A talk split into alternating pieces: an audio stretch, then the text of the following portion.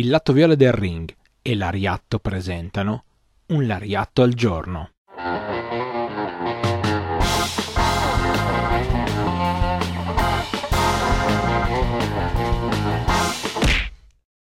Benvenuti a questo nuovo appuntamento con un Lariatto al giorno, io sono Stefano, una delle voci di Lariatto e sono qua anche questa mattina per raccontarvi qualcosina che riguarda il mondo del puro reso, lo sapete un Lariatto al giorno è il vostro programma che ogni mattina dal lunedì al venerdì alle 8 esce su YouTube oppure su Spotify per raccontarvi qualcosa riguardo questo pazzo mondo del pro wrestling giapponese, puro reso appunto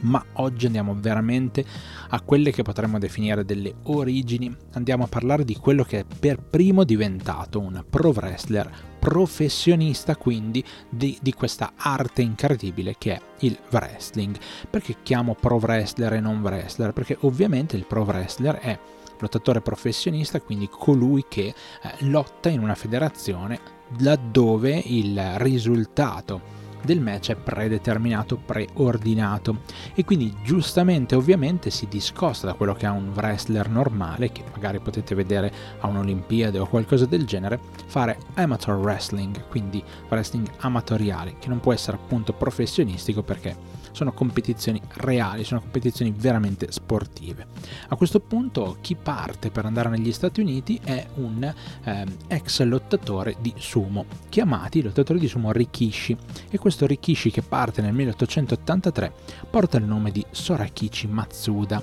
ed è un ex lottatore di sumo il quale in qualche modo viene a conoscenza del pro wrestling e parte alla volta degli Stati Uniti. Negli Stati Uniti ovviamente inizia ad allenarsi e comincia il suo percorso che lo porterà a debuttare il 14 gennaio del 1884 a New York contro Edwin Bibby una di quelle che possiamo definire star dell'epoca. Edwin lo batte in eh, un 2 out of 3 falls che dura veramente poco. Il primo schienamento dura soltanto 32 secondi, mentre il secondo dura poco più di 2 minuti. E quindi il debutto del nostro primo pro wrestler, cioè Sorakichi Matsuda, dura soltanto 3 minuti. Eppure da lì parte e comincia a diventare un lottatore davvero eh, interessante che esporterà ovviamente dagli Stati Uniti anche, anzi importerà nel nostro caso visto che parliamo di Giappone, anche l'idea di essere un pro wrestler in patria, quindi in Giappone. Oltre a lui, un altro ex Rikishi molto interessante che poi prenderà il nome di Sanguyama, eh, diventa Sangoku scusatemi, diventa un lottatore professionista ed è eh, si tratta di eh, Sokichi Amada che è ovviamente un altro ex lottatore di sumo che trova la sua strada anche negli Stati Uniti e diventa anche lui un pro wrestler. Quindi diciamo che loro due sono eh, designati come capostipite di questa, eh, di questa storia. Partono insieme, ma il primo a debuttare è stato proprio Sorakichi Matsuda. Questo è stato il primo lariatto, diciamo, storico che abbiamo fatto.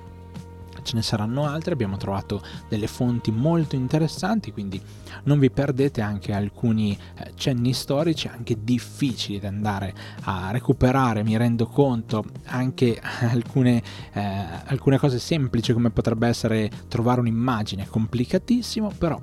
quello che troveremo noi ve lo porteremo, cercheremo insomma di fare un po' anche la storia di questa grandiosa disciplina che come vi raccontavo insomma passa in questo momento anche in Giappone per diventare eh, quello che poi conosciamo oggi come il puro reso. Grazie davvero di cuore per aver ascoltato anche questo Lariatto quotidiano, vi rinnovo l'appuntamento ogni mattina dal lunedì al venerdì alle 8 e come sempre il martedì pomeriggio alle 18 siamo in live su Twitch per parlare di tante cose che accadono nell'attualità del wrestling giapponese. Grazie davvero di cuore a tutti, io sono Stefano e ci risentiamo ovviamente come sempre. Alla prossima!